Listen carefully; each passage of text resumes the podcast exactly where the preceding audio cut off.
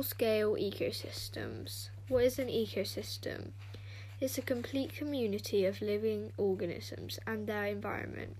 This includes plants, animals, and microorganisms and their environment, such as soil, rocks, and minerals. What is a very large ecosystem, such as a desert or a rainforest, known as? These are called biomes.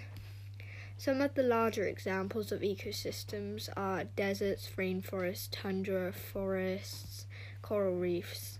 Small scale examples are like ponds, puddles, an animal, hedgerow, and woodland. Global ecosystems.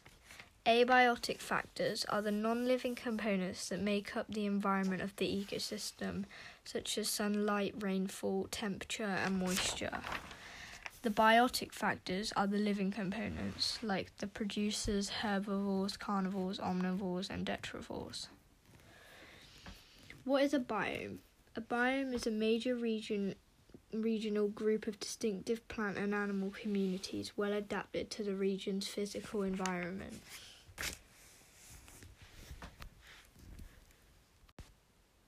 Tropical rainforests. Their structure. The soils, shrub layer, under canopy, canopy, and emergence. The climate of the tropical rainforests. They thrive in warm and wet conditions. The equatorial zone where they are found is characterized by high rainfall, over 2,000 millimeters a year, and high temperatures, averaging about 27 degrees Celsius throughout the year. The plants need a lot of water. The plants do transpiration and evaporation, which is when the plants sweat.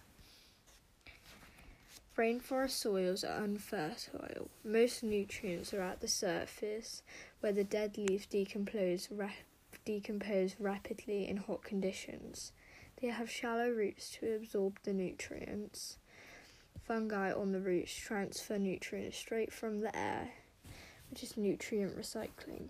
Heavy rainfall can quickly dissolve and carry away nutrients. This is called leaching. Leaves behind leaves behind in infertile red iron rich soil called last latsol. People cut down the plants for crops, but because of it, it only lasts for a few years, so they keep cutting it down, and there is the nutrients there's the nutrients cycle and water cycle cycle for plants. The ground is protected from heavy rainfall from the thick layers of trees. Tropical rainforests and their interdependence.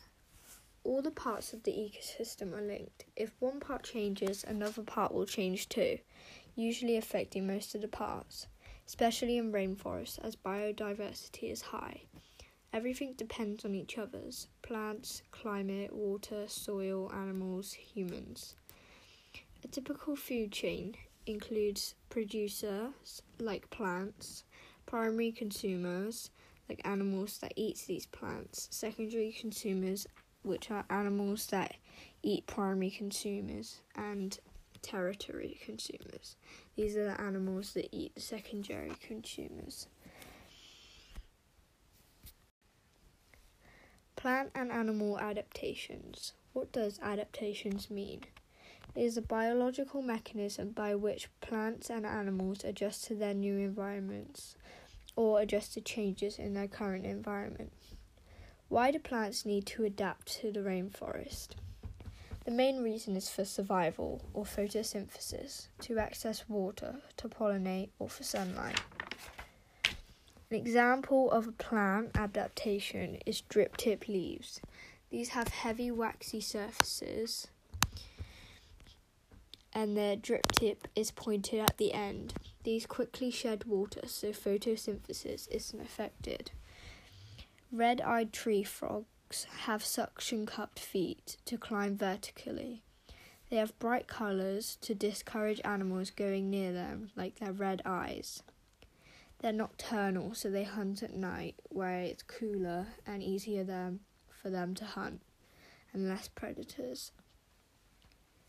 They sleep on the underside of the leaf to camouflage, and their skin is soft and absorbs moisture. Causes of deforestation in Brazil. What is deforestation? It is the permanent removal of trees in the forest to make room for something else. It can be for agriculture and grazing, or using timber for fuel, construction, or manufacturing. Where is the Amazon rainforest? It's in Brazil, Peru, Ecuador, Venezuela, Com- Colombia, and Bolivia, and some other countries. The main causes of deforestation in the Amazon are 60% cattle ranches, but there's also substi- subsistence farming, logging, road building, mineral extraction, energy development, settlement, and population growth.